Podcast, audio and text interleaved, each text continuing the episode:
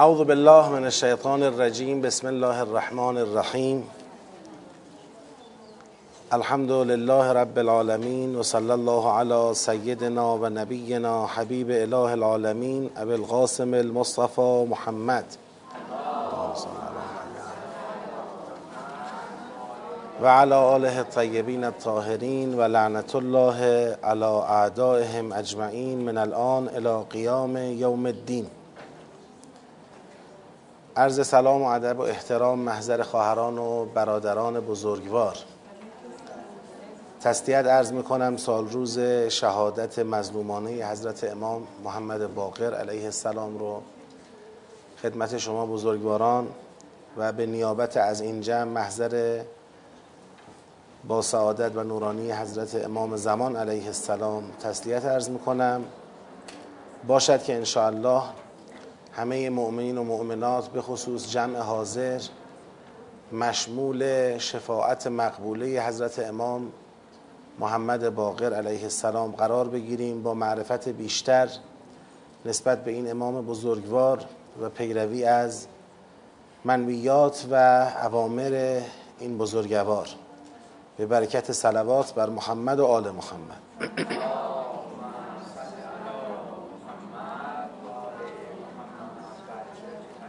در جلسه گذشته که روز شهادت امام جواد علیه السلام یا مصادف بود مطلبی رو عرض کردم. در این جلسه هم میخوام اشاره‌ای تکمیلی داشته باشم. مدتی است که وقتی میرسه به مثلا ایام شهادت اهل بیت علیهم السلام یا ولادت این بزرگواران، خب به هر حال ماها که تریبونی داریم و باید با مردم درباره مسائل دینی صحبتی بکنیم، خیلی طبیعیه که علاقه‌مند میشیم مطالعه کنیم، بیشتر اطلاعات کسب کنیم، ببینیم درباره شخصیت این بزرگواران چه مطالبی رو خوبه با مردم در میون بگذاریم. ولی یک پدیده ای رو متوجه شدم و اونم این هست که حتی بهترین کتاب‌های ما که درباره اهل بیت علیهم السلام، سیره اهل بیت علیهم السلام نوشته شده، حتی بهترین کتاب‌های ما دیگه از امام حسین علیه السلام به بعد پاسخگو نیست. یعنی مثلا شما وقتی میخواید تشخیص بدید امام سجاد علیه السلام، امام باقر علیه السلام، امام صادق علیه السلام تا برسید به دوران امام حسن عسکری علیهم السلام، این بزرگواران در دوران حیات خودشون چه نقشی ایفا کردند، چه مسئولیت هایی رو پذیرفتند، چه مأموریت هایی رو اجرا کردند و چگونه جامعه را رهبری کردند. نه اینکه چیزی گیرت نیاد، چندان دست پر از تو کتاب ها نمیتونی بیای بیرون.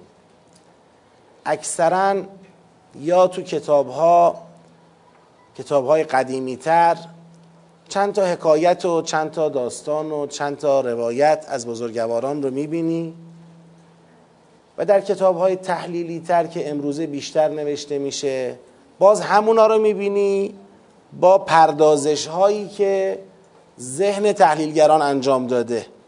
باز همون حکایته.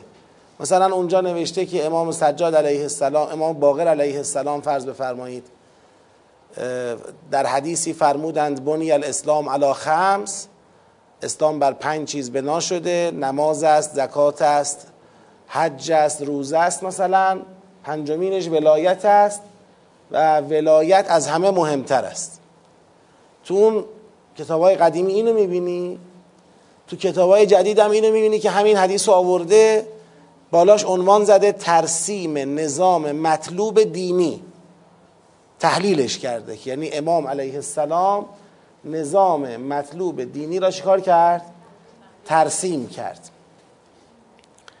بعد اینو میای یه مقدار عرضه می‌کنی، یعنی می‌خوای خودت تطبیق بدی، می‌خوای بگی آخه الان این که امام فرمود اسلام بر پنج چیز بنا شده بعد پنجمینش ولایته، این ترسیم نظام مطلوب دینی شد؟ نظام مطلوب دینی ما امروز مطلوب دینی که بماند، یه نظام نسبی متوسط اولیه دینی رو میخوایم مثلا ترسیم بکنیم، خیلی میبینیم مسئله پیچیده تر از این حرف هاست. این یک بیانی از یکی از مبانی نظام دینیه، یه بیانی از یکی از مبانی نظام دینیه، دیگه بیشتر از این که نیست. تو کتاب‌های جدید و سیره‌نگاری‌های جدید به نظر میرسه با پردازش‌های لفظی، عنواندهی‌های، حالا من تعبیر خوبی نیست اگر این تعبیر رو به کار ببرم، عنوانگذاری‌های بالاخره دهن پر کن، با عنوانگذاری‌های دهن پر کن می‌خواهیم خلأ شناختمون از سیره امام را پر کنیم. تهش میچلونیش چیزی از آب در نمیاد. من از وقتی یادم میاد تو منبر، تو کتاب، هر جا خوندم راجع به هر امامی چیز خاصی به غیر از این که امام سجاد علیه السلام دعا میکردن، با دعا یاد میدادن، امام باقر علیه السلام مثلا بعضی از علوم را فتح باب کردن، من میگم بابا به هر حال حداقل مطلب اینه، ما میگوییم که هر امامی به غیر از اون که وحی به او نمیشود، وحی به او نمیشه، قرآن تمام شد، خاتم نبوت حضرت محمد مصطفی صلی الله علیه و آله و سلم بود و دیگه بعد از ایشون قرآن تمام شد، وحی تمام شد، ولی به غیر از این شأن دریافت وحی تمام شؤون پیغمبر متوجه کیه؟ امامه. حالا این قرآن که منبع شناخت ما از پیغمبره، سراسر امر و نهی خدا به پیغمبر، سراسر راهنمایی های خدا به پیغمبر، سراسر توصیه ها، ارشاد ها، تحذیر ها، امید بخشی ها، تثبیت ها، یعنی ما توقع داریم که توقع داریم که یعنی همین هم هست که امام باقر علیه السلام حضرت محمد مصطفی است صلی الله علیه و آله و سلم در دوران حیات خودش. اما اونی که ازش داریم به عنوان اطلاعات، چه کتاب‌های قدیمی چه کتاب‌های سیره جدید، او پاسخگوی این شناخت نیست. اینجا یک شکاف عمیق احساس میشه. سالهای ساله میشینیم تو منبرها در چنین روزهایی میگیم خدا به ما معرفت بیشتر بده. خود چجوری بده؟ انشالله بهتر بشناسیم امام باقر رو. خود چجوری؟ مهمه دیگه. امام صادق علیه السلام رو انشالله بهتر بشناسیم. چطوری بهتر بشناسیم؟ یه وقتایی من بعضی از این سیره ها رو میخونم احساس میکنم مثل این میمونه که مثلا بگن از سیره امام خمینی علیه السلام یه کتابی قدس سره، یه کتابی آماده بکنید، بعد بریم این سیره رو بخونیم ببینیم که نوشته حضرت امام رحمت الله علیه فرض کنید صبحا به موقع بیدار میشدن، خب مرتب مسواک میزدن، خب بعد نماز میخوندن اول وقت، خب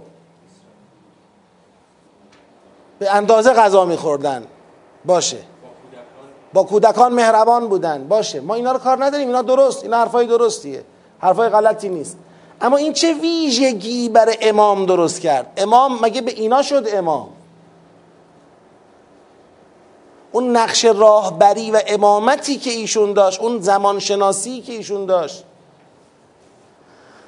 اون تحلیلی که از وقت خودش داشت و اون تحلیل ایشون رو متقاعد کرد به اینکه حجت رو بر خود تمام ببیند که قیام کند.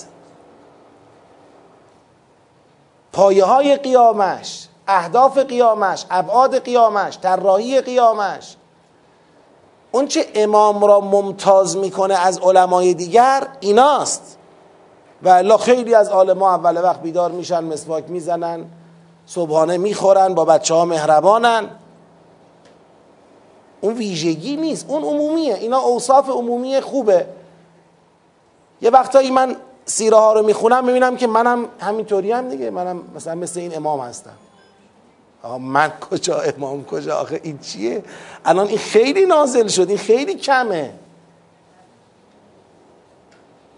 این خلأ یه دردیه. من تو این کلاس این درد رو مطرح میکنم و دوست دارم یک نقطه جرقه‌ای باشه، یک آغازی باشه بر یک سری مطالعاتی که بتونیم، بنده اون چه که به ذهنم میرسه خطور میکنه اینه که در وهله اول اون چه جاش از همه خالی تر سیره خود پیغمبر اسلامه که این سیره رو از قرآن باید به دست آورد کاملا. یعنی باید قرآن رو به عنوان یک منبع وحیانی که قرآن خب مکرر خدا با پیغمبر در قرآن کریم صحبت کرده، پیغمبر محور قرآن کریمه، شیرازه قرآن کریمه وجود حضرت. واقعا بیایم با اتکاع به قرآن سیره حضرت رو کار کنیم، استخراج بکنیم، بعد ابعاد سیره حضرت رو شناسایی کنیم، فردیش رو، اجتماعیش رو، حکومتیش، سیاسیش، اقتصادیش، فرهنگیش.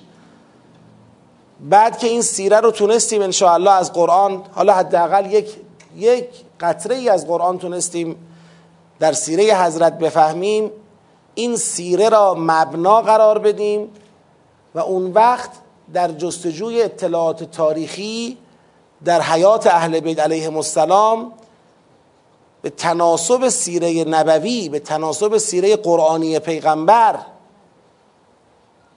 قرار بگیریم. اگر اطلاعاتی داشتیم در خور این سیره، خب اونها رو کنار هم قرار بدیم، تحلیل کنیم.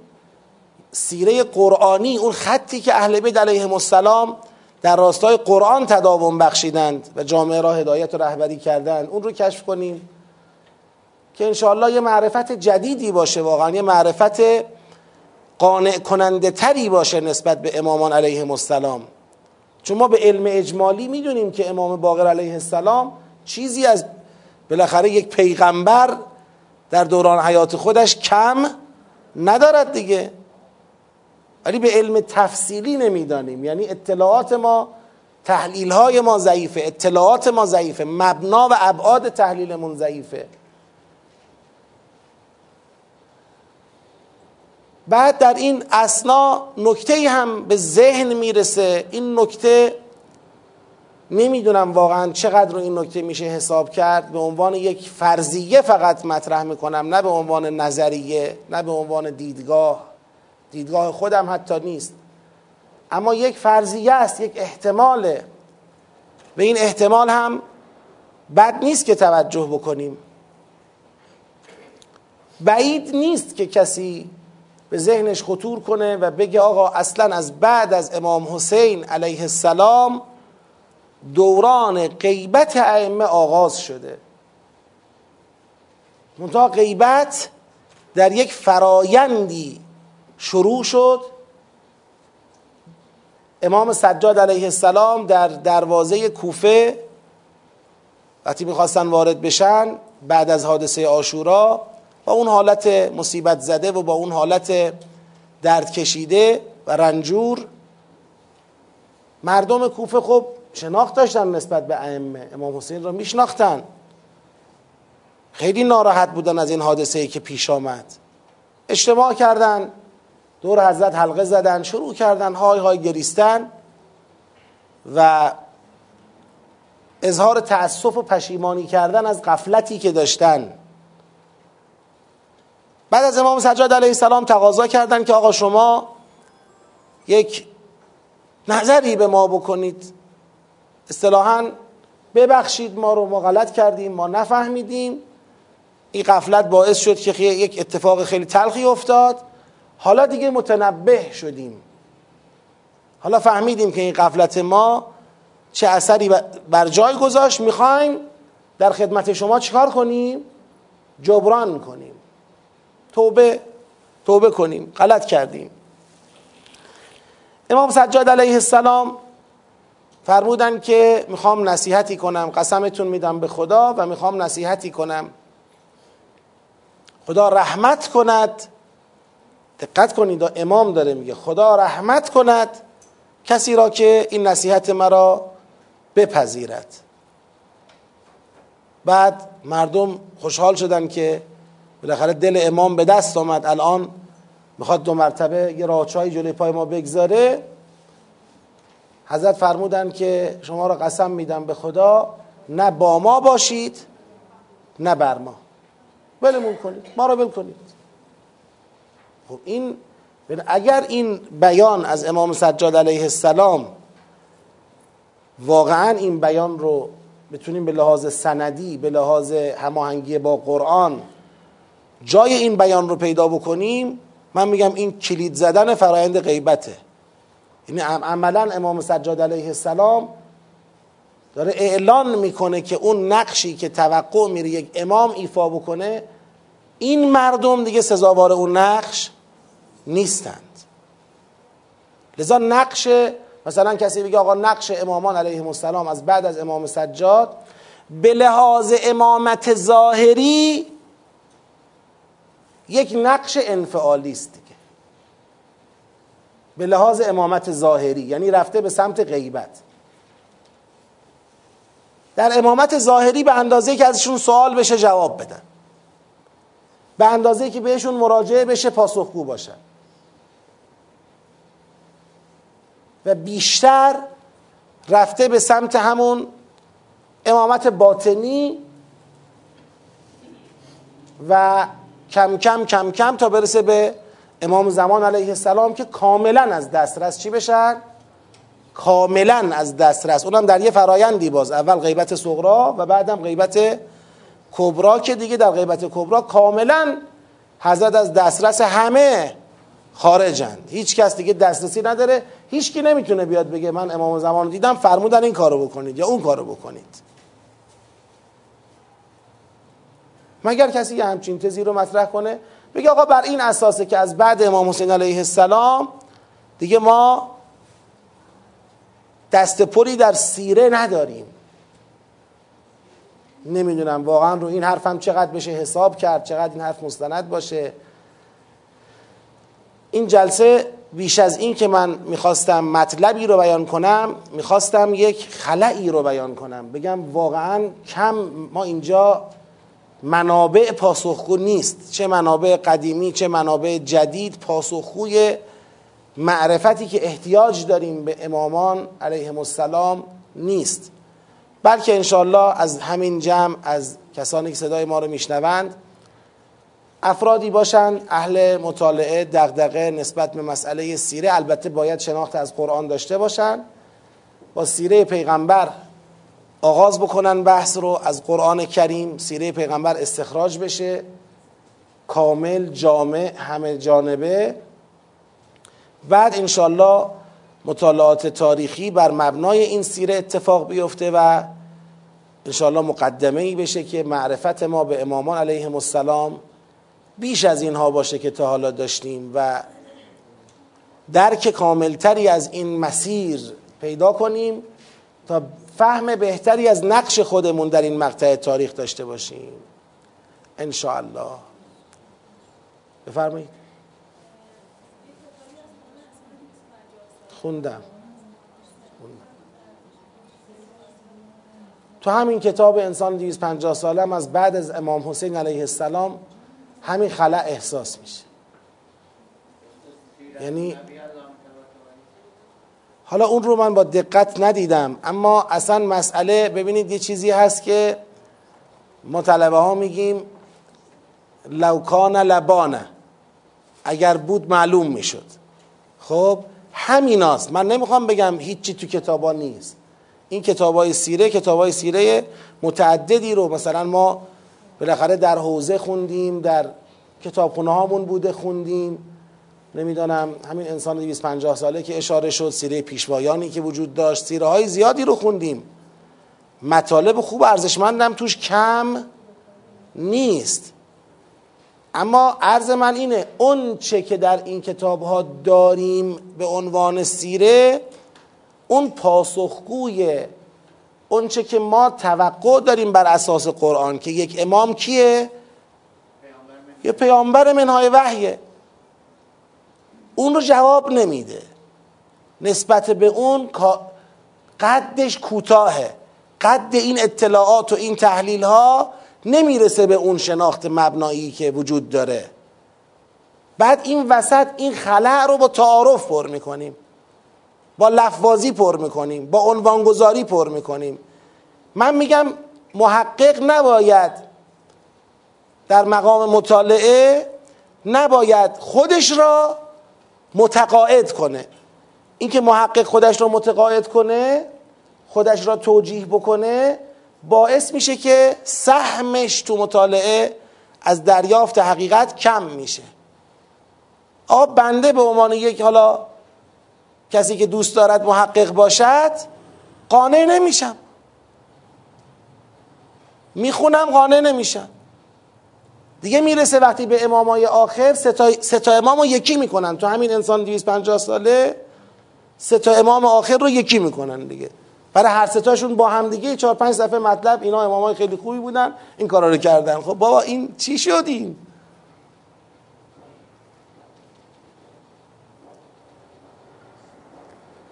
احساس میشه. خب این که از تاریخ به ما خیلی کم مطلب رسیده، یا مطالب جسته گریخته رسیده، یا حواشی به جای متن به ما رسیده. حواشی، چون میدونی انسان ها خیلی حاشیه گران، حواشی به جای متن به ما رسیده.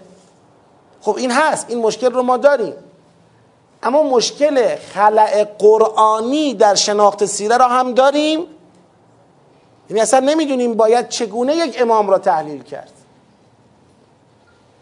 امام قبل از این که هر چیزی باشد امام قرآن است، امامی است که مضاف الیه او قرآن است، تالی قرآن، ترجمان قرآن، مبین قرآن، معلم قرآن، مجری قرآن. ما اون شناختی که از پیغمبر تو قرآن داریم اینه. پیغمبر پیغمبر چی است؟ پیغمبر قرآن است دیگه.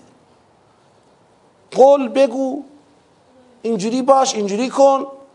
اون مضاف الیه پیغمبر قرآنشه دیگه. اونی که پیغمبر رو تعریف داره میکنه قرآنه که داره تعریف میکنه. خب همین اتفاق باید برای امام هم بیفته، همین شناخت باید راجع به امام هم باشه. و الا شما یک امام کلی، آدم خوب و چند تا چیزی هم که من قول میدم، شما اگر شصت سالتم باشه در تمام این شصت سالم پای منبر بوده باشی، بعد بیارم بگم حالا بگو ببینم امام باقر علیه السلام چی کار کرد. همون بحثی که من میگم در سوره های قرآن، عمری قرآن میخونیم تجمع، سوره حدید چی میگه نمیدونیم چی میگه، مثلا سوره هشت چی میگه نمیدونیم چی میگه. میخونیم، پای منبر میشینیم، اطلاعات میشنویم، روزه میشنویم، حدیث میشنویم، تهش چی شد؟ احساس میشه اینجا عقبیم. من میخوام، یعنی در واقع صحبت من به جای اینکه میخواستم این چهار تا اطلاعات مثلا ارائه بدم، چهار تا حدیث از امام باقر علیه السلام بخونم که حتما ارزشمنده و باید شماها بخونید و ما بخونیم و گفته بشه و شنیده بشه، اما به این نکته دقت کنیم که اکتفا کردیم به یک چیز حد اقلی در شناختمون از ائمه علیهم السلام و خط ائمه علیهم السلام. برای همین شما نگاه کنید امروز تو خیلی از مسائل، بنده نظرم بر اینه، تو خیلی از مسائل الان ما نمیتونیم به راحتی عملکرد خودمون رو با عملکرد ائمه علیهم السلام نمیتونیم درست تطبیق بدیم. مثلا ما نمیتونیم بفهمیم الان، فرض کنید، من کلیاشو میگم، الان وقت صلح امام حسنه یا وقت قیام امام حسینه و چرا؟ مبتنی بر چیه؟ الان وقت مدارای امام علی علیه السلام با فلان استاندارشه یا وقت مقابله امام علی علیه السلام با اون یکی استاندارشه؟ چرا؟ راحت به این نقطه رسیدیم که هر عمل کردی که داریم را میتونیم به یه جای تاریخ اهل بیت چکار کنیم؟ ربط بدیم. ولی مبناش چیه؟ این مبنا رو نمیدونیم. مثلا فرض کنید میام میگیم که فرض کنید ها دیگه خورده تندم شد منو ببخشید، مثلا میگیم آقا حضر... ما این آقای ایکس را که رئیس مجلس بوده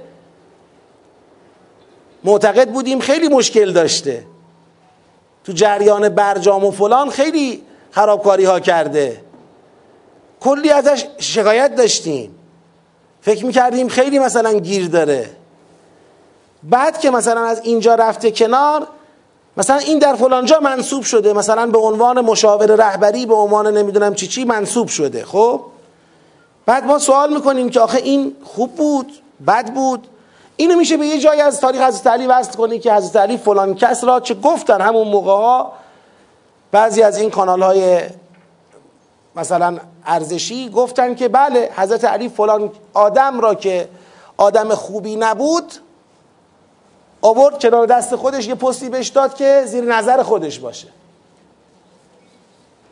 باید بگی باشه چشم، اون رو چه مبنایی بوده؟ این رو چه مبناییه؟ شناخت تو از اون سیره در چه حده؟ ما کلی بخوام بگم شناخت ما از سیره شناختی نیست که حجت برامون بسازه.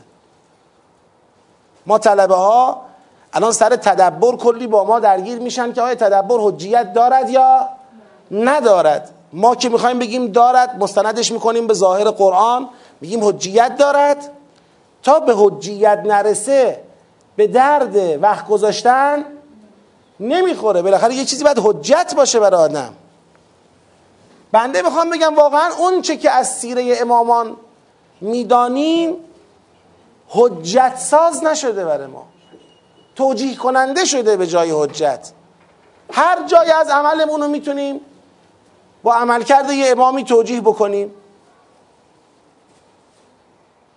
اما این که عملکرد اون امام در اون مقطع بر چه مبانی استوار بوده، بر چه تشخیصی استوار بوده، بر چه تحلیلی از زمان اون امام استوار بوده و ما چطور میتونیم اون رو در زمان خودمون تشخیص بدیم، اینا دستمون خالیه.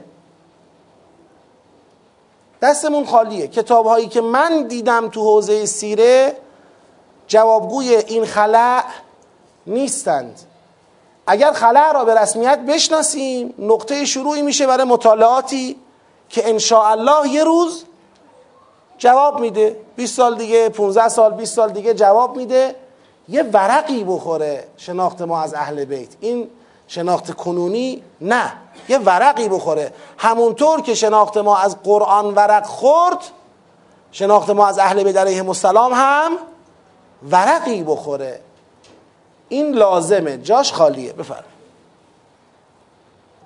دقیقا همینطوره. منتها مثلا درباره امامان اطلاعاتی که داریم اما اینو نشون نمیده، اینو نشون نمیده. اطلاعاتی که داریم خیلی نسبت به اون شناختی که از پیغمبر تو قرآن داریم اون اطلاعات عقب‌ترن. بعد تحلیلی که داریم از اون اطلاعات انجام میدیم، این تحلیل مبتنی بر قرآن انجام نمیشه، این تحلیل ذهنی و تاریخی انجام میشه. آره بله، اون که درسته، اون میشه شناخت کلی ما که اگر ما سیره پیغمبر را از رو قرآن بشناسیم انگار امام را، همه امام را شناختیم، تموم شد. اما که تطبیق بدیم، امام به امام تطبیق بدیم، این مسیر را بکاویم، این مسیر چگونه هدایت و مدیریت شده، به کدام سو هدایت و مدیریت شده، چرا امام، اگر این تاریخ درسته، چرا امام سجاد گفت دیگه نه با ما نه بر ما؟ چرا دیگه بعد امام سجاد حتی حکومت را آوردن تحویل امام صادق علیه السلام دادن، بیعت جمع کردن برای حضرت، حضرت گفت زمان ما نیست، زمان ما نیست. چرا امام رضا علیه السلام رو به زور متقاعد کردن به ولایت عهدی؟ حضرت با چند تا شرط و شروط، نه عزل میکنم، نه نصب میکنم، نه در امور دخالت میکنم، نه نه نه نه اینجوری پذیرفت. یعنی امامان رفتن تو فاز اینکه دیگه از ما توقعی برای اینکه جامعه رو ما مدیریت کنیم، ظاهراً جامعه رو ما مدیریت کنیم، جامعه رو ما امامت کنیم، از ما توقعی نداشته باشید دیگه. اینو چیکار کنیم؟ اینو بپذیریم اینجوریه یا نه؟ امامان الان شما نگاه کنید در دوران انقلاب اسلامی یه فقیه تشخیص داد که باید انقلاب کنه و حکومت تشکیل بده. یه فقیه باید انقلاب کنه، باید حکومت تشکیل بده. خب این سیره مستند شد به سیره کی؟ امام حسین علیه السلام. این تطبیقات، این حجت ها، این سیره شناسی. بنده اینجا یک زمینی میبینم که خالی بونده، کاری توش نشده، کار ضعیف، کارهای ضعیف و سطحی، تکرار مکررات توش اتفاق افتاده. باید یه اتفاق دیگری اینجا بیفته و ظرفیتش هست و فکر میکنم نقطه شروعش قرآن کریمه. بفرمایید. نه بیشتر بدانید. ببین الان شما تو قرآن جنگ داری، صلح هم داری، بکش داری، نکش هم داری، بزن داری، نزن هم داری، حد جاری کن داری، جاری نکن هم داری. خب اینکه کدومش رو کجا باید اجرا کنی، زمان رو بشناسی و مقتضیات زمان رو بفهمی، این اتفاقی که از تو سیره قابل کشفه. یعنی امامی که قرآن را پیاده می کرده، این امام چی داشته از قرآن بروز می داده؟ چه خطی را داشته دنبال می کرده؟ آگاهی شما از این مسئله میتونه خیلی به شما در استناد به قرآن تو زمان غیبت کمک کنه. بله تو لایه تفسیر بیشتر نقش ایفا میکنه، ولی توی فهم ما از اصول و مبانی که خب کلیت اصول و مبانی تو قرآن مذکوره دیگه، منصوصه، ما اینجا که گیری نداریم، خلای خاصی اینجا نداریم. اما وقتی میخوایم عملکرد خودمون رو به قرآن مستند کنیم، روبرو هستیم با یک کتابن که کتابی که محکم و متشابه داره. محکم این کتاب رو درک کردیم، متشابهش که احتیاج داریم استناد کنیم به سیره، بگیم آقا امام اینجوری عمل کرده توی این شرایط. روایت جای خود اما سیره جاش خالیه. یعنی سیره اون سبک عمله، اون گرفتن خطیست که باید از قرآن دنبال بشه، اون چجوری انتخاب شده، چجوری دنبال شده. تو این محدوده علم ما ناچیزه، کمه، خیلی خیلی کلیه. مثلا الان من طلبه فرض کنید توی همچین زمانی میخوام تکلیف خودم رو بدونم، من الان بیام کجای قرآن رو بگیرم، با کجای قرآن برم جلو؟ ما تو قرآن جاهدهم به جهادن کبیرا هم داریم. بعد ما تو قرآن مثلا فرض کنید که وعفو وسلحو یا چیزای دیگر هم داریم. من الان با کدوم خط جلو برم؟ این مسئله است. بیام تو فاز تبلیغ گسترده، بیام تو فاز مثلا نیروسازی، تربیت نیرو و خیلی چیزای دیگه.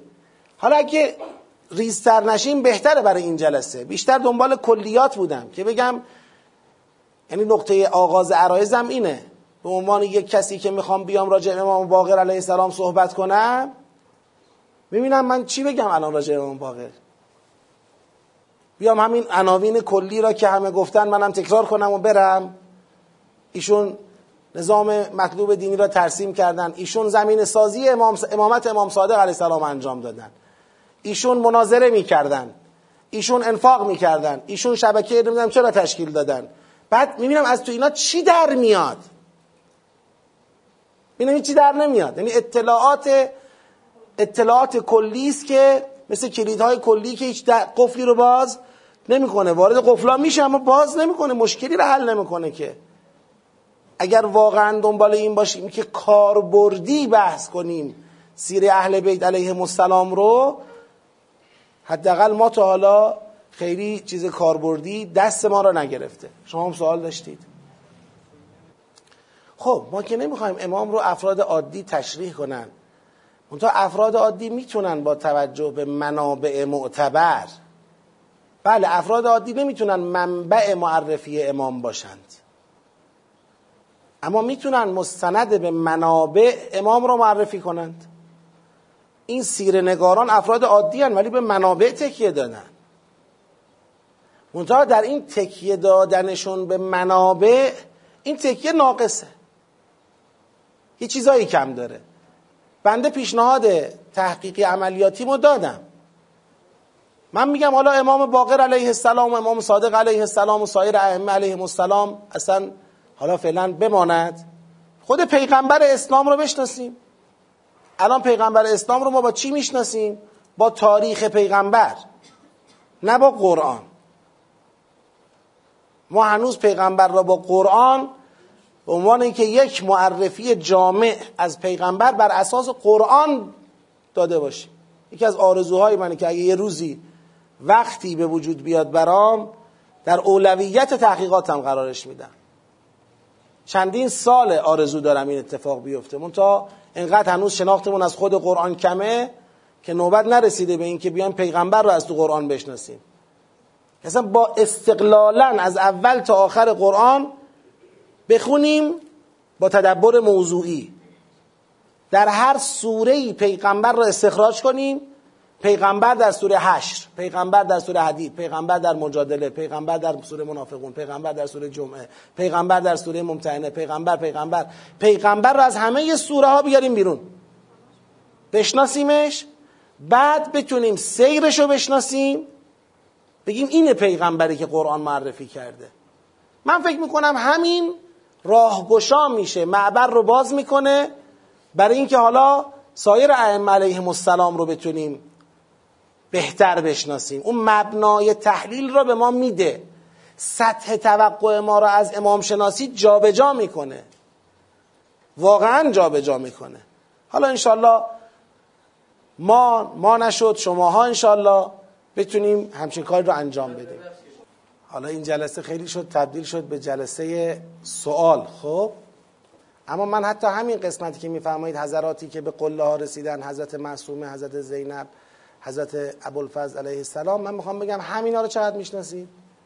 از کجا میدونید به قله رسیدن؟ چه درکی از شناخت قله های اینها داریم؟ ما الان از حضرت ابوالفضل علیه السلام به غیر از نقش آفرینی که در کربلا کردن و فداکاری و ایثاری که در کربلا انجام دادن، خب اونا خیلی عناوین کلیه. همراهی که بالاخره منم با خیلی همراهم هم. همراهی یعنی چیکار کردن؟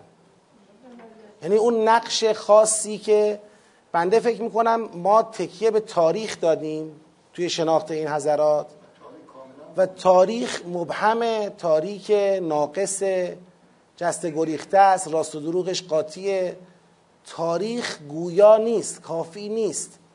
الان تلاش میکنن که با به هم چسبوندن اطلاعات تاریخی یه چیزی از زندگی این بزرگواران به ما تحویل بدن، رمانی بنویسن، چهار جاشو خودشون پر کنن، چهار تاشو از تاریخ در بیارن، بگن آقا این حضرت معصومه بوده، این امام حضرت ابوالفضل بوده، این حضرت زینب بوده مثلا. خب ولی وقتی که این عقبه‌ای که داره این تحلیل رو انجام میده، این عقبه از شناخت کتاب خالیه. یعنی اون تحلیل ها بیشتر پردازش های انسانی، نه وحیانی. پردازش های انسانی خوبم هست، بگم من مشکلی با اینا ندارم. الان بگم اگر یک جایی دیدید رمانی راجع به حضرت ابوالفضل هست نخونید اینو، نه، خیلی هم خوب، برای خود منم جذاب، من میخونم، دوستم دارم.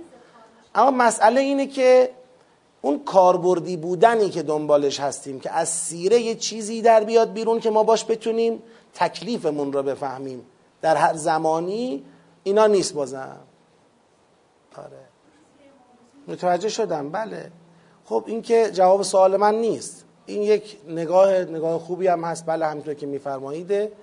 اما سوالی که من مطرح کردم پاسخش اینا نیست. بالاخره این که شاید امام حسین الگوی جهادی داشته، اینا نداشتن، خب چرا او داشته چرا اینا ندارن؟ اینا نداشتن، چرا این همه کشته شدن؟ چرا این همه تو زندان بودن؟ چرا این همه محجور بودن؟ چرا این همه بهشون ظلم شده؟ اتفاقا اگر اینقدر امامای مثلا خوب و آرامی بودن ولشون میکردن به حال خودشون که بهتر بود. نه، کمه، اونی که داریم تو دستمون کمه. قصه داریم ازشون، حکایت داریم ازشون، داستان داریم ازشون. این داستان ها سیره اونها رو نشون نمیده. گفتم شبیه این میمونه که بگیم امام خمینی نماز صبح مثلا بیدار اول وقت بیدار میشد. خب باشه، ما که نمیگیم نمیشد، اما این امام خمینی رو هم معرفی نمیکنه. ما احتیاج داریم به این که اون نقطه خاص، اون شناخت خاصی که از زمانش داشته و کاری که میکرده خودش، اون رو کشف بکنیم. من فکر میکنم من فکر میکنم توی این زمینه خود بیانات امامان علیهم السلام، اگر با این نگاه الان یه حرفتون بزنم، این حرف یکم دردآوره ولی اشکالی نداره، توی روایاتمون، تو منابع رواییمون ابوابی از روایات وجود داره که شما، قبلا هم گفتم، اسم این ابواب حتی به گوشتون نخورده، اسمش اصلا نشنیدید، که مثلا ده ها روایت تو این زمینه وجود داره تا حالا نشنیدید. نه من نه هیچ منبری دیگری هم جرأت گفتن اونا رو رو منبر نداره. روایات معصومین هم هست تو زمینه های مختلف متعدد. برید یک بار حوصله داشتید مثلا جوامع روایی رو بردارید، فهرستش رو مرور کنید، برسید به اون فهرست های سختش، اون جاهایی که دیگه باب و نمیدونم چی چی، باب کسی که اگر چنین بکند چنان بشود، چنین بکند چنان بشود چه خواهد شد. از اینا خیلی داریم، باب های عجیب و غریب، مطالب عجیب و غریب فراوان.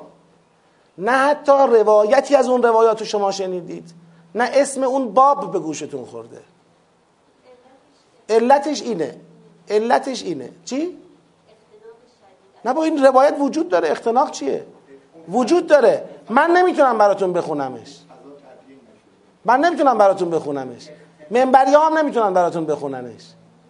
گوش بدید، در از منابع روایی یه حد اقلی، یعنی یک شما الان شما از امام باقر علیه السلام تو همه سیره ها مراجعه کنید، چند تا حدیث مشخص هست که با همونا امام تحلیل شده، دیگه با بقیه نه. یعنی حتی در استفاده از منابع روایی ما گزینشی رفتار کردیم و این گزینش ها شده یه مبنایی برای آیندگان. یک جلسه ای بود، ما یک عالم بزرگواری تو این جلسه صحبت میکرد، میگفت ده ها حدیث داریم که تو اصول توی اصول فقه به ما خط میده، اما از این ده ها حدیث فقط سه چهار تاش مورد توجهه. یعنی اگر هشتصد سال پیش فلان عالم به یه حدیثی استناد کرده، یه حرفی راجبش زده که زده، ما همونو هیچ کار کردیم، تکرار کردیم و راجبش صحبت کردیم. اگر نکرده دیگه نه دیگه نه دیگه الان کسی نمیاد بره از تو عمق تاریخ یه حدیث بکشه بیرون تو کلام یا تو فقه یا تو فلسفه یا تو اخلاق یا تو سیاست و با اون حدیث بخواد یک ورق، یک طرح نوعی در تحلیل و در شناخت ایجاد بکنه. این اتفاق دیگه نمیفته، خیلی کم میفته و نگران این میشیم که آقا اگر این حدیث بیاد کلا شیرازه علم کلام ما رو چکار میکنه؟ به هم میزنه. این حدیث بیاد کلا اصول ما رو خراب میکنه. این حدیث بیاد کلا اخلاقی رو که ما طراحی کردیم به هم میزنه. یعنی ما یه چیزایی امروز داریم که نباید دیگه یه سری منابع توش دخالت بدیم. چه این که الان خود ما تو بحث تدبر عمده جرم ما همینه، عمدهش همینه که از تو قرآن یه حرفایی میزنیم که نباید بزنیم. این حرفا رو بهتره نزنیم، چون یه چیزی درست شده اون خراب میشه. حالا دیگه برای امروزمون کافیه، حرف برای زدن زیاده، ما وارد بحث خودمون بشیم. بیشتر این جلسه جلسه درد دل و مباحثه بود سر این که آقا ما اینجا کار داریم، ما اینجا خلأ داریم. خیلی دلمون رو خوش نکنیم، امام باقر رو میشناسیم، خیلی نمیشناسیم، حداقل بنده خیلی نمیشناسم. حالا شماها میشناسید که چه بهتر. من نمیشناسم. من اون امام باقری علیه السلامی که میشناسم نسبت به امام باقری که به علم اجمالی، اون امامی که با اطلاعات میشناسم نسبت به امامی که با مبنا میشناسم خیلی فاصله دارن. امامی که من با مبنا میشناسم بر اساس قرآن یک امامه، امامی که با اطلاعات تو کتاب‌های سیره میفهمم این اون نیست، این با اون خیلی همخوانی نداره. انشالله خدا این معرفت رو روزی همه ما قرار بده. شناخت از مبانی اهل بیت، مبانی سیره و سنت اهل بیت علیهم السلام و نسبت این مبانی، نسبت این سیره و سنت با قرآن رو روزی همه ما قرار بده. حداقل به ما این توفیق رو خدا عطا کنه که ما آغازگر مطالعاتی در این زمینه باشیم. این مطالعات انشالله به سرمنزل مقصود برسه. انشالله یک برگ نوعی، یک ورق جدیدی در فرهنگ، استناد به فرهنگ اهل بیت علیهم السلام ایجاد بکنه. خب الان بخوام جواب بدم نیم ساعت جواب این سوال طول میکشه. طرح کلی اندیشه اسلامی واقعا چه نسبتی با طرح کلی اندیشه اسلامی داره؟ چه نسبتی داره؟ کتاب خیلی خوبیه، منم خوندمش، خیلی ارزشمنده. واقعا حضرت آقا اون زمانی که ولی جامعه نبودن مطالب خیلی قشنگی فرمودن، دستشون درد نکنه، قابل استفاده است. اما چه نسبتی با طرح کلی اندیشه اسلامی داره؟ برای من هیچ چیز ثابت نیست. اطلاعاتی، یعنی سیاق‌هایی از قرآن رو دو تا سه تا آیه کنار هم حضرت آقا توضیح دادن، خیلی قشنگ، دستشون درد نکنه. اینم از همون کلمه هاست که یه دفعه میگیم مثلا تب... تر... ترسیم نظام اسلامی یه دونه حدیث توشه. ترسیم نظام اسلامی با یه دونه حدیث شد؟ آخه این چه ترسیم نظام است؟ نظام مطلوب اسلامی شد. این نمیخوره، بخونه به هم. بله اطلاعات خیلی خوب اعتقادی، اخلاقی، رفتاری، سیاسی، اجتماعی تو کتاب طرح کلی اندیشه اسلامی وجود داره، قابل استفاده و ارزشمنده. اما طرح کلی اندیشه اسلامی اسمی است که با مسماش نمیخونه. اون اسمو یه عده‌ای گذاشتن رو اون جلسه، یا خود آقا شاید اون زمانا با این عنوان بحث میکرده. مثل این که الان آقای پورازقدی مثلا میگن طرحی برای فردا. حالا طرحی برای فردا یه عنوانه، اینکه حالا واقعا تمام اون چی که ایشون میگن در کنار هم قرار بدی طرح فردا میشه، این یه بحث دیگه است. اینو باید مقایسه عنوان با معنون بشه. تو این قسمت هم حرفایی وجود داره. و اینکه مقدمه حرفتون که ولی جامعه، اصلا این بحث‌های مطالعاتی و کارشناسی بحث‌های تقلیدی نیست. اینکه مثلا ما بگیم چون ولی جامعه این کتاب رو دارن این همین کافیه، دیگه لزومی نداره ما بیشتر از این کار کنیم. نه، این بحث کارشناسیه، بحث مطالعاتیه. ولی جامعه هم بر این باور نیستش که آقا من اینو گفتم دیگه همین بس. همه باید کار کنن، مطالعه کنن، کارشناسی کنن تا انشالله این مطالب علمی بیشتر از پیش جلو بره انشالله. خب در سیر سوره آل عمران رسیدیم به اینجا که به هر حال اهل کتاب رو خداوند مطرح کرد. اون جایی که پیامبر گرامی اسلام دارن لشکر رو بازسازی میکنن بعد از شکستی که در احد متحمل شدند، لشکر رو بازسازی میکنن. مثلا اینا سیره است، اینا سیره است، اینا بحثای سیره است. این چه بساطی تو سوره آل عمران داریم، فقط سر مدیریت احد، فقط سر مدیریت جنگی، که مدیریت جنگی که پیغمبر اونجا اعمال کرده اتکای حضرت به وعده های الهی به چه صورتی بوده. این وعده ها عمل نشد، چرا عمل نشد؟ چه بازتابی تو جامعه به وجود آورد؟ چگونه اون بازتاب را با کمک وحی پیغمبر مدیریت کرد؟ جریان های اهل کتاب چگونه تو این مسئله دخالت میکردن؟ اون جریان ها را چطور خنثی کرد؟ مبانی فکری این قضیه رو تو محکم متشابه چطور تعریف کرد؟ یه سوره قدر قدرت عظیم تو قرآن آمده که یه سیره ای از اسلام، سیره از پیغمبر را برای ما روشن کنه که آقا اینطوری اتباع از پیغمبر مفهومش چیه، این اتباع در مقابل اتباع از متشابهات، اتباع از متشابهات آسیبهاش چیه، لغزشگاهاش کجاست. این نگاه سیره ای کجا، بعد این نگاه سیره ای که الان ما داریم کجا، اینا خیلی فاصله دارن. این نوع نگرش قرآنی رو ما میگیم احتیاج داریم، تو بحث سیره بهش نیاز داریم واقعا و جاش خالیه.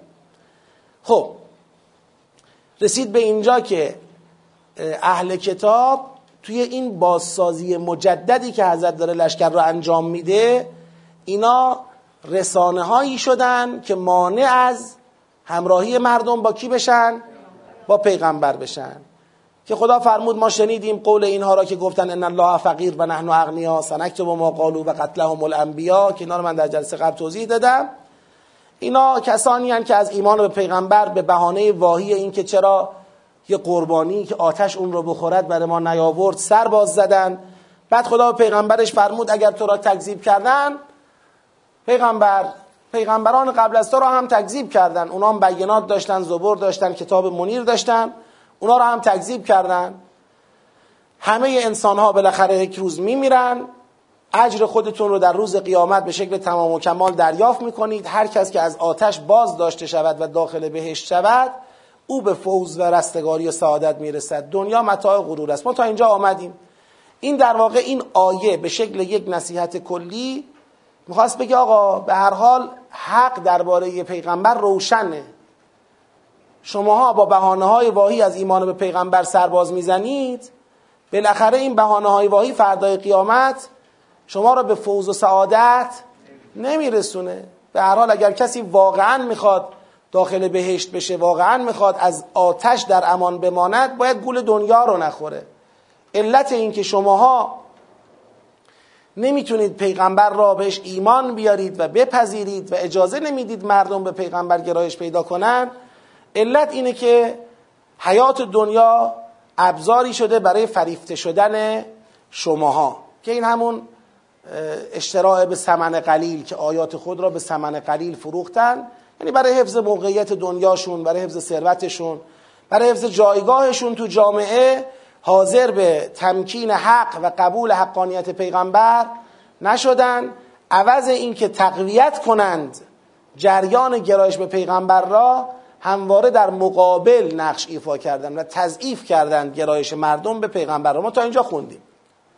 حالا خدا خطاب به مؤمنان میفرماید، همون مؤمنانی که در معرض این تبلیغات رسانه‌ای کافران اهل کتاب قرار گرفتند تا اینها سراغ پیغمبر نروند، خطاب به اینا میفرماید لتبلون فی اموالکم و انفسکم، قطعا بدون ت... بدون شک، بدون تردید شما درباره اموال و درباره جانهاتون مورد آزمایش قرار میگیرید. لتبلون، قطعا مبتلا میشید راجب اموالتون و راجب جانهاتون.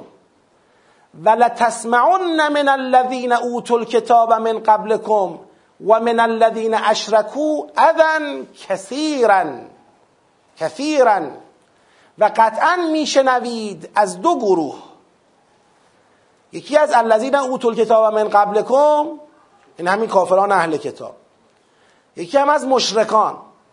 از دو گروه میشنوید چی؟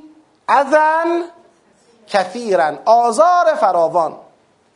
یعنی خدا به مؤمنان میگه که شما بدون تردید اذیت و آزار زیادی متوجهتون میشه تو این ابتلایی که روبرو هستید. الان مبتلایید به این که باید با مال و جان پیغمبری را همراهی کنید که از نظر رسانه ها، از نظر کافران اهل کتاب و از نظر مشرکان، این پیغمبر عامل چه بوده؟ عامل شکست بوده. شما مبتلا هستید که مال و جانتان را با اعتماد دوباره به این پیغمبر تو صحنه بیارید. اون رسانه ها هم تا میتونن دارن شما را چکار میکنن؟ اذیت میکنن که با بستون نبود، یه بار کتکشو نخوردید، دو مرتبه میخواید بیاید پشت سر ایشون تو جنگ، یک بار این همه کشته دادید، شکست خوردید، کفایت نمیکنه. خدا میگه اینا طبیعیه، و ان تصبروا و تتقوا، اما اگر صبر کنید و تقوا پیشه کنید، فان ذلک من عزم الامور. ببینید خدا از بعد از سری اول با وعده فرشته ها قول داده بود چیکار میکنه؟ یاری میکنه. این سری اول بود. بعد از اینکه مؤمنان کوتاهی کردند و اون شکست به وجود آمد، تو سری دوم تا اینجا هیچ جا خدا وعده نداده که شما اگر صبر کنی، تقوا پیشه کنی، همراهی کنی، لبیک بگی پیروز میشی. تصریح نمیکنه به این که نتیجه چیه؟ پیروزیه. میگه اگر یاری یاری کند که خب پیروز میشید، اگرم یاری نکند کی میخواد شما را یاری کنه؟ که سوال اول جلسه همین بود که یه نفرم از من سوال کرده که خذلان به معنی یاری نکردنه نه به معنی خار کردن. بله درست میگید، خذلان به معنی یاری نکردنه، اما یاری نکردن ملازم است با همون خار کردن، یعنی خیلی حساس نشید رو این. خار کردن از لوازم معنای یاری نکردنه. خب اینجا میگه ان تصبروا و تتقوا، نمیگه و ان تصبروا و تتقوا شماها پیروز میشوید، میگه ان تصبروا و تتقوا فان ذلک من عزم الامور، یعنی اینجاست که باید عزم خودتون را جزم بکنید، با اراده محکم پای آرمانتون بایستید. حالا چه نتیجه پیروزی باشد چه شکست، چه نتیجه این باشد که بکشید چه کشته شوید، تکلیف همینه. این بار برخلاف دور اول که پیغمبر سازماندهی میکرد، اونجا وعده های خدا را بیان میکرد و شماها به خاطر کوتاهی هاتون اون وعده ها محقق نشد و شکست خوردید، و این بار وعده ها دیگه توی این جامعه جایی گویا ندارد. این بار دیگه این نیست، این بار میخواد بگه اصلا هر نتیجه‌ای که بخواد بار بشه، مگر تکلیفی به جز تبعیت از پیغمبر دارید شما؟ مگر تکلیفی به جز تقدیم کردن مال و جانتون به دعوت پیغمبر دارید شما؟ هزاری که نتیجهش بخواد پیروزی هم نباشه. فإن ذلک من عزم الامور، همانا صبر و تقوا در چنین شرایط سختی که رسانه ها دارن آزار میدن شما را در مسئله ابتلاع به مال و جان در رکاب پیغمبر، تو این شرایط سخت صبر و تقوا از اموری است که مستلزم عزم است. من عزم الامور یعنی از اموری است که مستلزم عزم است. فقط اراده های محکمی که مبتنی بر ایمان های قوی هستند میتوانند تو چنین شرایطی پای آرمان بایستند. باز خدا میاد سراغ اهل کتاب، همینا که دارن اذیت میکنن. و اذ اخذ الله میثاق الذین اوتوا الکتاب، به یاد بیارید اون وقتی را که خدا از این الذین اوتوا الکتاب که امروز شدن سرسلسله رسانه های آزاردهنده شما، از اینها خدا میثاق گرفت. لتبیننه للناس ولا تکتمونه، خدا از اینها میثاق گرفت که کتاب را برای مردم تبیین کنید و اون رو کتمان نکنید. حتما باید کتاب را برای مردم روشن کنید و کتمانش نکنید. فنبذوه وراء ظهورهم واشتروا به ثمنا قلیلا فبئس ما یشترون. نگاه کنید اینجا رو، و ما الحیات الدنیا الا متاع الغرور. فنبذوه وراء ظهورهم واشتروا به ثمنا قلیلا، اینها این میثاق الهی را پشت سر انداختند و آمدند در عوض عمل به این میثاق ثمن قلیل اشترا کردند. ثمن قلیل چی؟ یعنی متاع دنیا، یعنی آمدن این میثاق را به خاطر دنیا طلبیشون زیر پا گذاشتن. واشتروا به ثمنا قلیلا فبئس ما یشترون، چه بد است اون چیزی که اینها اشترا کردند. اگر اینها به میثاق عمل کرده بودند به چیزی میرسیدن به مراتب بهتر از این ثمن قلیلی که با زیر پا گذاشتن میثاق به دست آوردن. این میخواد بگه آی مردم، نبینید رسانه هاشون داره اینطوری کار میکنه علیه پیغمبر شما و دل شماها رو میخواد بلرزونه که تابع این پیغمبر نباشید. اینا کسایی هستن که موظف بودن پیغمبر شما را معرفی کنن با کتاب هاشون، موظف بودن مستندات کتب آسمانی خود را در تایید و تثبیت پیغمبر شما ارائه بدن و خودشون اول مؤمن به پیغمبر شما باشن، اما حیات دنیا گولشون زد، اون میثاق الهی را زیر پا گذاشتن، لذا امروز در این موقعیت قرار گرفتن. اینا رفوزه های بدبختی هن که دارن اون رفوزه بودن خود را با این تبلیغات پوشش میدن. اینا میدونن که توی, قا... توی مسیر تاریخ دوچار چه شدن؟ شکست و توقف شدن، ولی دوست دارن همچنان خود را در جایگاه سردمداران تاریخ به شما غالب بکنند. ازا شما نگاه کنید آیه بعد رو. لا تحسبن الذين يفرحون بما اتوا ويحبون ان يحمدوا بما لم يفعلوا فلا تحسبنهم به مفازت من العذاب و لهم عذاب علیم. اینجا میگه خیال نکن کسانی را که خوشحالند به ما اتو، به آنچه انجام دادند، این همون منظور الذین اوتوا الکتابه، به رفتاری که تو این جامعه انجام دادن خوشحالند، خوشحالی میکنن، یفرحون به ما اتو و یحبون ان یحمدوا به ما لم یفعلوا، و دوست دارند ستایش بشوند به رفتاری که انجامش ندادند. رفتاری که موظف بودن انجام بدن چه بود؟ حفظ میثاق الهی بود. سردمداری تاریخ با حفظ میثاق الهیه. اینا کاری را که انجام ندادند دوست دارن به اون کار شناخته شوند و مورد ستایش قرار بگیرند. یعنی خودشون رو مدعی قرار دادن، مدعیان سردمداری تاریخ دین. اینا تو این موقعیت خودشون رو تعریف کردن. میگه خیال نکن اینها به صرف این که دوست دارن حمد شوند، ستایش شوند به کاری که انجام ندادن، فلا تحسبنهم به مفازت من العذاب، این قضیه باعث فوز از عذاب، بگی یا کنید برمیگردم اینجا، کل نفس ذائقة الموت و انما توفون اجورکم یوم القیامه فمن زحزح عن النار و ادخل الجنه فقد فاز. کسی میخواد به فوز برسه باید از حیات دنیا و متاع غرور بودن حیات دنیا عبور بکنه. اینها را خیال نکن به مفازت من العذاب و لهم عذاب علیم. چرا؟ چون ملک دست اینا نیست. اینا تصمیم گیران عذاب و پاداش در عالم نیستند. ولله ملک السماوات و الارض، ملک مطلق آسمان ها و زمین متعلق به خداست.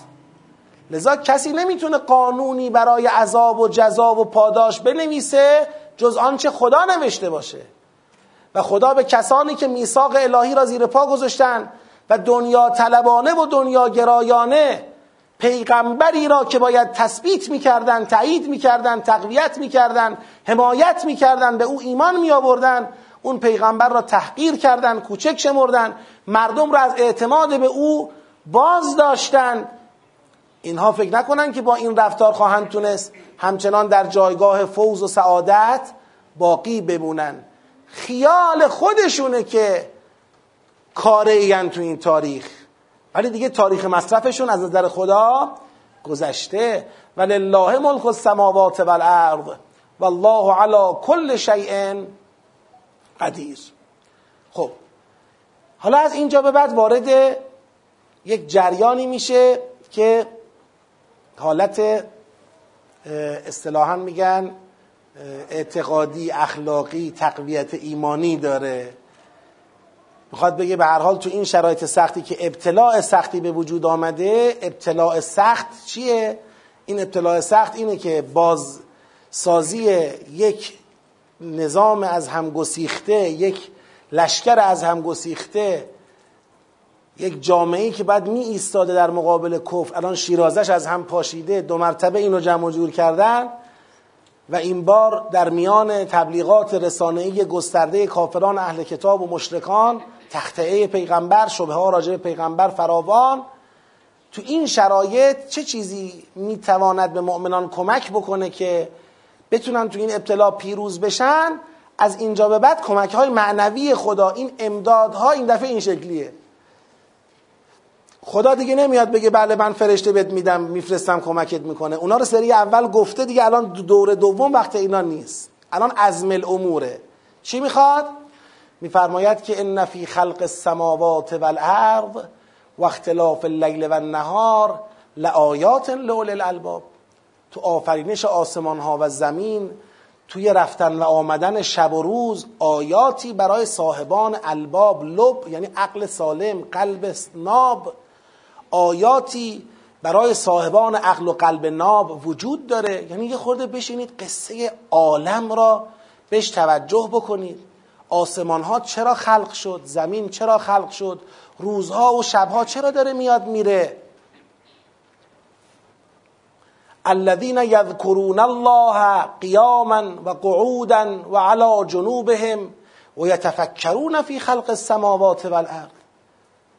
اول الالباب اون کسانی هستند که ایستاده، نشسته، به پهلو خوابیده خدا را یاد میکنند. در هر حالتی خدا را میبینند، به خدا توجه میکنند و تفکر میکنند در خلق سماوات و ارض. تفکر میکنند یعنی سعی میکنند به فلسفه خلقت منتقل بشن. چرا خلق شد؟ یه خود با خودتون فکر کنید این دنیا برای چی آفریده شد که چند روزی بخوریم، بخوابیم، بپوشیم، بریم، بیایم، بزرگ بشیم، بمیریم؟ همین. خدا برای مشغولیت خودش و ما نعوذ بالله دنیا را خلق کرد که بعد شما اینطوری امروز بخواید تو این امتحان و ابتلا تحت تأثیر ایذاء کافران اهل کتاب و مشرکان میدان را خالی بکنید. یادتون بره قصه تاریخ چیه؟ یادتون بره دعوا سر چیه؟ کار داریم بابا تو این دنیا. ما عباداللهیم. عبادالله یعنی ما نیروهای خداییم، لشکر خداییم اگر لیاقت داشته باشیم. جنوداللهیم اگر لیاقت داشته باشیم، و اگر نداشته باشیم هیچی نیستیم دیگه. اگر کسی نتونست خودشو تعریف کنه تو این جبهه الله و برای هدفی که الله از خلقت داره، اگه کسی نتونست خودشو تعریف بکنه دیگه بقیهش چیزی دیگه نیست دیگه. دیگه حیواناتی هستیم که کتشلوار میپوشیم و مثلا را میریم. اتفاق خاصی نیفتاده که حالا یه عده‌ای مثلا از تو جوب آب میخورن، ما از تو لیوان. یه عده‌ای گوشت نپخته میخورن، ما میپزیم میخوریم. یه عده‌ای سبزی رو خورد نمی‌کنن میخورن، ما خورد می‌کنیم میخوریم. یه عده‌ای پشم دارن، ما مو داریم. فرق زیادی با اونا دیگه نمی‌کنیم که. بقیه‌اش یه چیز دیگریه. اینجا این فازه خدا میخواد بگه آخه چیو به چی داری میفروشی؟ الذین یذکرون الله قیاما و قعودا و علی جنوبهم و یتفکرون فی خلق السماوات و الارض ربنا ما خلقت هذا باطلا. پروردگار ما تو این را باطل یعنی عبث یعنی پوچ یعنی بی هدف خلق نکردی. سبحانک فقنا عذاب النار. پاک و منزهی تو از اینکه این عالم را عبث خلق کرده باشی. پس ما را از عذاب آتش در امان نگه دار. ببین با این سیاق عذاب آتش میشه مال کیا؟ مال اونایی که عالم را پوچ قلمداد کردن، یعنی اونایی که تو این جبهه سازماندهی نشدن. همه جون رعا، ول، هرز،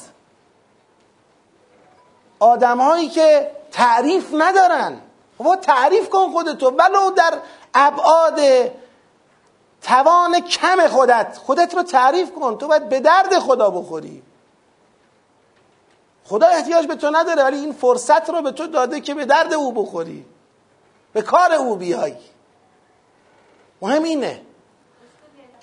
بله دیگه، که دلبسته دنیا نشه. فکر نکنه که این دنیا آمده که چند روز بخوره، بخوابه، بپوشه، بعد بمیره بره. آمده یه کاری انجام بده. یه هدفی وجود داره از خلقت.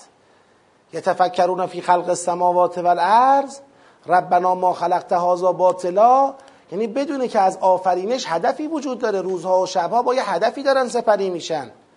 اگر الان قرار ما سازماندهی بشیم با فرمان پیغمبر برای رسیدن به اون هدف است. ما باید پشت سر ایشون به اون هدف برسیم. و اگر ما ایشون رو رها کنیم، دامن ایشون رو رها کنیم، پشت سر ایشون قرار نگیریم، از اون هدف جا میمونیم. وقتی جا موندیم دیگه چی میشیم؟ میشیم خوراک آتش. سبحانک فقنا عذاب النار ربنا انک من تدخل النار فقد اخزیته. خدایا ما میدونیم هر کسی را که تو داخل آتش کنی او را خار کردی. و ما للظالمین من انصار. و میدانیم که این داخل آتش کردن شامل حال کیا میشه؟ ظالمان میشه. ظالمانی که هیچ یار و یاوری برای اونها وجود نداره. یعنی اگر الان کسی به تناسب هدفمندی خلقت خود را در فرمان پیغمبر، به فرماندهی پیغمبر سربازی نکند، خودش را تعریف نکند تو این سازماندهی پیغمبر، این به خودش ظلم کرده و کسی که به خودش ظلم کرده فردای قیامت منتظر یار و یاوری از جانب خدا نباشه. و ما للظالمین من انصار. ربنا اننا سمعنا منادیا ینادی للایمان. خدایا ما شنیدیم این منادی را که ندا میدهد برای ایمان. ان آمنو بربکم، این که به پروردگارتون ایمان بیارید. فآمنا یعنی پیغمبر. این منادی کیه؟ پیغمبره. ما صدای این منادی را که دعوت میکرد به ایمان و به پروردگار شنیدیم. فآمنا، پس به او ایمان آوردیم. گوش به تبلیغات کافران اهل کتاب و مشرک هم ندادیم که میخواستن اعتبار ایشون رو کم کنن، میخواستن ما را از ایمان به ایشون منصرف کنن، میخواستن ما را از همراهی با ایشون منصرف کنن. ما گوش ندادیم. فغفر لنا ذنوبنا، پس تو هم از گناهان ما مغفرت کن، ببخش. و کفر عنا سیئاتنا، و خطاها و زشتیهای رفتار ما را بپوشان. و توفنا مع الابرار، و ما را با ابرار، با نیکان توفی کن. همراه مجموعه ابرار و نیکان عالم جان ما را قبول کن و بپذیر. ربنا و آتنا ما وعدتنا علی رسولک. ببینید آیات قبلی اونجایی که عرض کردم خدا گفت ما کان الله لیذر المؤمنین علی ما انتم علیه، بعد اونجا گفت حتی یمیز الخبیث من الطیب، یا طیبه ها، یمیز الخبیث خبیث من الطیب، همچنین تعبیری بود. خب اونجا گفت رسول. خدا رسولان را مطلع می کند، یعنی اگر کسی میخواد تو مسیر طیب حرکت کنه پشت سر رسوله. اینجا نگاه کنید این افرادی که دارن تفکر در خلق آسمان ها و زمین میکنن تا بتونن جایگاه خود را بشناسن، اینا توقعشون از خدا چیه؟ ربنا و آتنا ما وعدتنا علی رسولک، یعنی ما اومدیم تو خط رسول، ما فهمیدیم که برای جدا شدن خبیث و طیب باید پشت سر کی بود؟ رسولان الهی بود. ما بی اعتماد نشدیم به رسول به دلیل اینکه در فلان جا شکست خوردیم، فهمیدیم از خودمون بوده نه از رسول، اومدیم اعتماد کردیم. لذا آتنا ما وعدتنا علی رسولک ولا تخزنا یوم القیامه انک لا تخلف المیعاد. خدای ما رو در روز قیامت خارمون نکن، خفیفمون نکن، تو به وعده خودت عمل میکنی، خلف وعده نمیکنی. یعنی تو وعده کردی هر کس تابع رسولان تو باشد در زمره طیبها محشور شود، در زمره ابرارها محشور شود، و تو خلف وعده نمیکنی. فاستجاب لهم ربهم. این دعاها دعاهای مستجاب این افراده. پس دعای مستجاب مغفرت، دعای مستجاب نجات از آتش، دعای مستجاب توفی با ابرار، این دعاهای مستجاب متعلق به چه کسانی است؟ کسانی که در خط رسولان الهی سازماندهی شدند و به رسولان الهی بی اعتماد نشدند، بی خیال اهداف رسولان الهی نشدند، پای کار رسولان الهی تا بر پای عدالت مطلق ایستادند، تبعیت کردند، تابع متشابهات به جای تبعیت از رسول نشدند. فاستجاب لهم ربهم انی لا اضیع عمل عامل منکم من ذکر او انثی. پروردگار مستجاب کرد برای اینها و فرمود که من عمل هیچ عمل کننده ای از بین شما را ضایع نمی کنم، خواه مرد باشد خواه زن باشد. این تأکید برای چیه؟ برای اینکه آقا این مباحث را فقط مردانه تلقی نکنید، و الا اگر خدا نمی گفتم من ذکرن و انسا عمومیتش معلوم بود. اما میخواد بگه این مباحث را فقط مردانه تلقی نکنید که بگید بله سازماندهی تو لشکر پیغمبر مال آقایون بوده. نه خیر، این مباحث مباحثی است که مرد و زن ندارد. مرد در جایگاه خودش، زن در جایگاه خودش.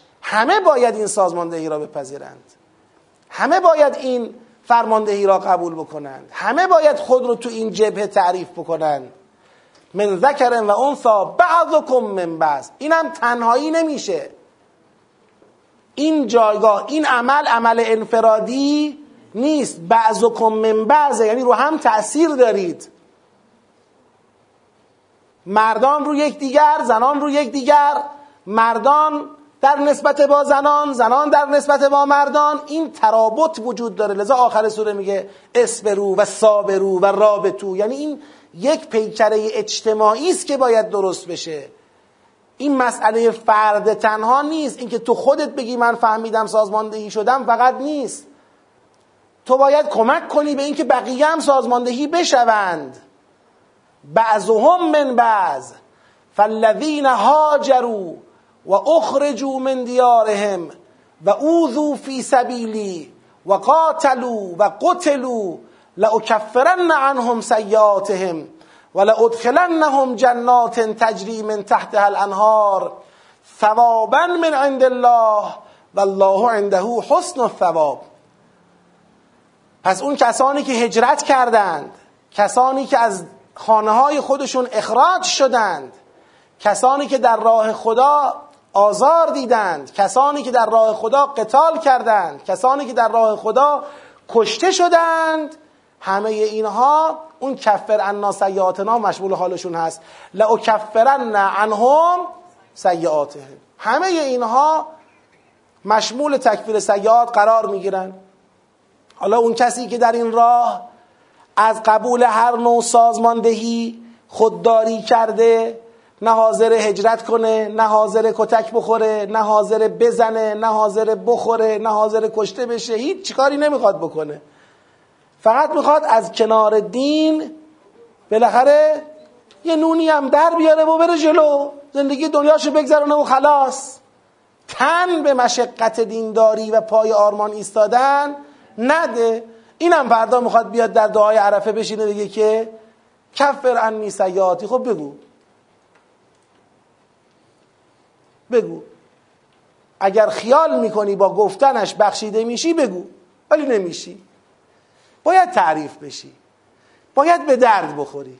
ببین چقدر، ببین کجا، تو خونت، تو زندگی، تو محل کارت، تو جامعت، خودت را باید برای لشکر خدا بدانی، جند الله باید بدانی خودت را، سرباز پیغمبر باید بدانی خودت را، سرباز ولایت باید بدانی خودت را، کجا وایستادی، چه کار داری میکنی، این مهمه. ما برای این اومدیم.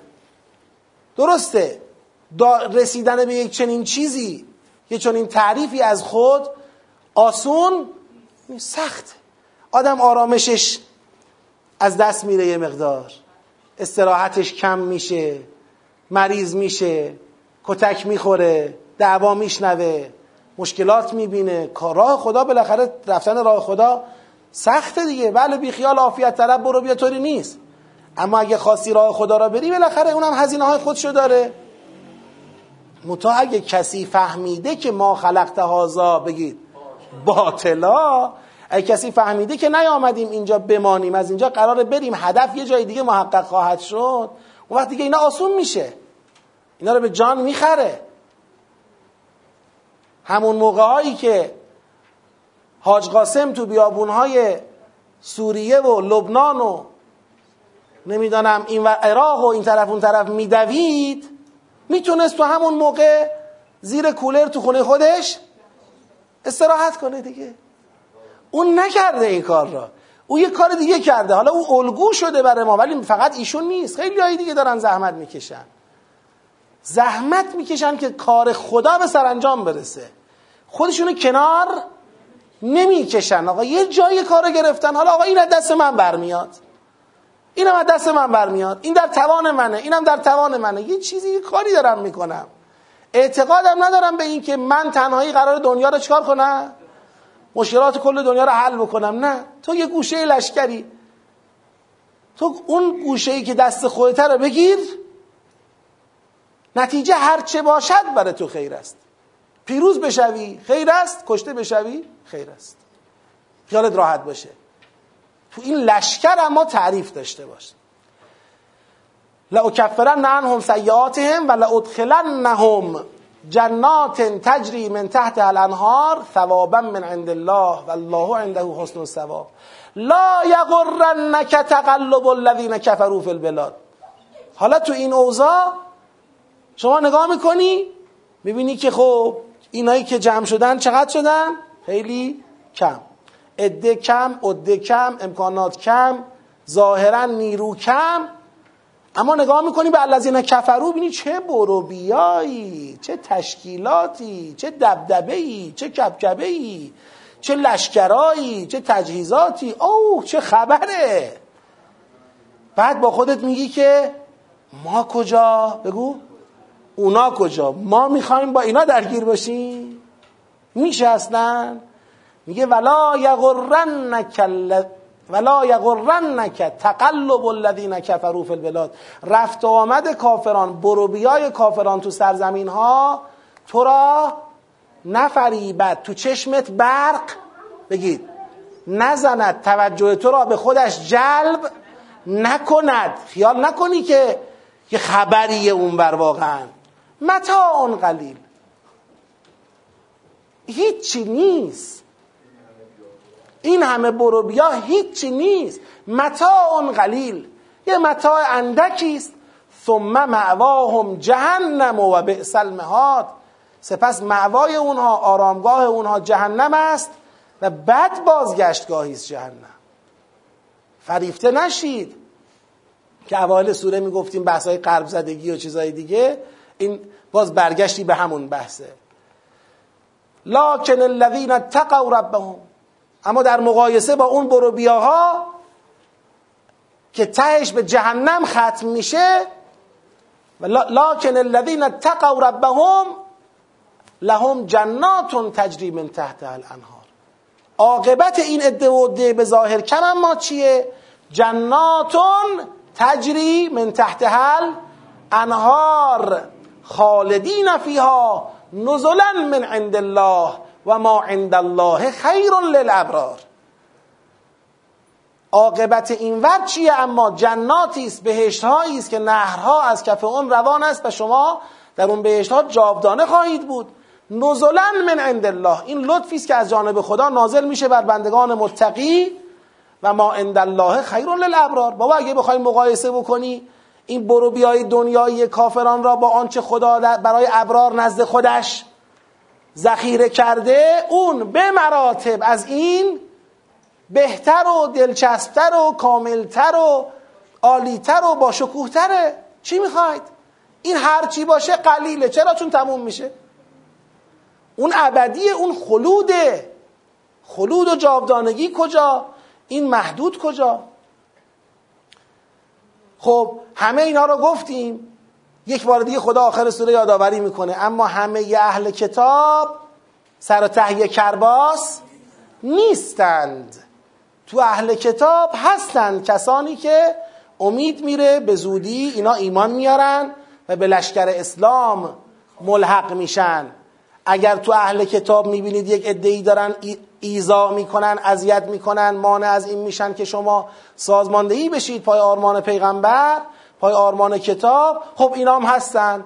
و ان من اهل الکتاب لمن یؤمن بالله، بعضی از اهل کتاب هستن که ایمان به الله دارن و ما انزل الیکم، و ایمان به اون چه بر شما نازل شده، و ما انزل الیهم، ایمان به اون چه بر خودشون نازل شده. خاشعین لله، اینا در مقابل الله خشوع دارن. لا یشترون به آیات الله ثمنا، اینا میثاق شکنی نمی کنن، آیات خدا را به ثمن قلیل دنیا نمی فروشن. اولئک لهم اجرهم عند ربهم ان الله سریع الحساب، اینا منتظر باشن که اجرشون پیش خدا محفوظه و خدام سریعا باهاشون حساب کتاب میکنه و اینا رو به اجرشون میرسونه بدون معطلی. اینا هم هستن تو اهل کتاب، هم خودشون امیدوار باشن، هم شما مؤمنان با این جریان‌های اهل کتاب پیوند بخورید. اگر بناز پیوندی بخورید با اینا پیوند بخورید که این ظرفیت در وجودشون هست، نه با اون کافرانی که ایذا میکنن، نه با اونایی که نه شما را، نه پیغمبرتون را، نه اسلامتون را، نه قرآنتون را، نه اهدافتون را، هیچ چیتون رو قبول ندارن، نه با اونها. بله دیگه، لمن یؤمن بالله و ما انزل الیکم و ما انزل الیهم، اینا اونایی هستند که از اهل کتاب ملحق میشن به اسلام. حالا گفتیم در طول سوره از ظرفیتشون صحبت کرده، اینجا از فعلیتشون. بله داریم، بله نیاوردن چون بهشون نرسیده. بله اگر به کسی حق رسید و اسلام نیاورد، ایمان نیاورد، این دیگه تو این ردبندی نمیشه، دینن میشه. بله, بله. خب آیه آخر، یا ایها الذین آمنو، ای کسانی که ایمان آوردید. یه بار دیگه میگم اینو بلند لبیک بگیم، یا ایها الذین آمنو. یه بار دیگه، یا ایها الذین آمنو اصبروا و صابروا و رابطوا و اتقوا الله لعلکم تفلحون. صبر کنید، شرایط سخت است ولی صبر کنید، میدان را خالی نکنید، قافیه را نبازید، از حضور در لشکر خدا انصراف ندهید، بی تفاوت نشوید، به حاشیه نروید. اصبروا و صابروا، به همدیگه هم صبر بدید، صبر تنهایی نه، به هم هم صبر بدید، به همدیگه دلداری بدید، همدیگه رو برای صبر روشن کنید، و رابطو، به ارتباطاتتون رو با هم تقویت کنید، اتحادتون رو زیاد کنید، و اعتصموا بحبل الله جمیعا باشید، و اتقوا الله، و تقوای الهی پیشه کنید تو لشکر پیغمبر. این سیر تقوا مال لشکر پیغمبره که من ثابت کردم در طول مسیر، انشاءالله تو دور بعدم یک بار دیگه اگر عمری باشه نشون میدیم. تقوای الهی پیشه کنید، لعلکم تفلحون، باشد که به فلاح و رستگاری برسید. صدق الله العلی العظیم. اللهم صل علی. خب به حمدالله یک دور تدبر مفاهیمی سوره آل عمران رو، یعنی مرحله اول تدبر رو به حمدالله به انجام رسوندیم. مرحله دوم که از جلسه بعد آغاز میشه تشخیص سیاق ها هست، و مرحله سوم که جنببندی سیاق هاست، اینم هم همزمان با مرحله دو انجام خواهیم داد. یعنی انشالله طرح درسمون این خواهد بود اگر خدا عمری بده که سیاق به سیاق شناسایی میکنیم، جنببندی میکنیم، سیاق شناسایی میکنیم، جنببندی میکنیم، تا دو و سه با هم توامان پیش بره. یک دور دیگه اینطوری بخوانیم سوره را، و در پایان هم یک بار دیگه سوره را خواهیم خوند برای ارتباط و سیر کلی سیاق ها و فهم فصول و بخش های سوره و جنببندی کل سوره. در چنین روزی که روز شهادت امام محمد باقر علیه السلام هست، امام بزرگواری که از خدا میخوایم ما را به این امام بزرگوار عارف قرار بده، به شأن این امام، به حق این امام، به منزلت این امام ما را عارف قرار بده انشاءالله. اهدا میکنیم ثواب قرائت دور اول متدبرانه سوره مبارکه آل عمران را از جانب این جمع به محضر با سعادت امام باقر علیه السلام. و از اون امام همام عاجزانه میخواهیم که از سائه همه مؤمنین و مؤمنات را و جمع حاضر را دعا کنند، و از خدای بزرگ عاجزانه می‌خواهیم که دعای اون حضرت را در حق ما مستجاب کنند، به برکت صلوات بر محمد و آل محمد.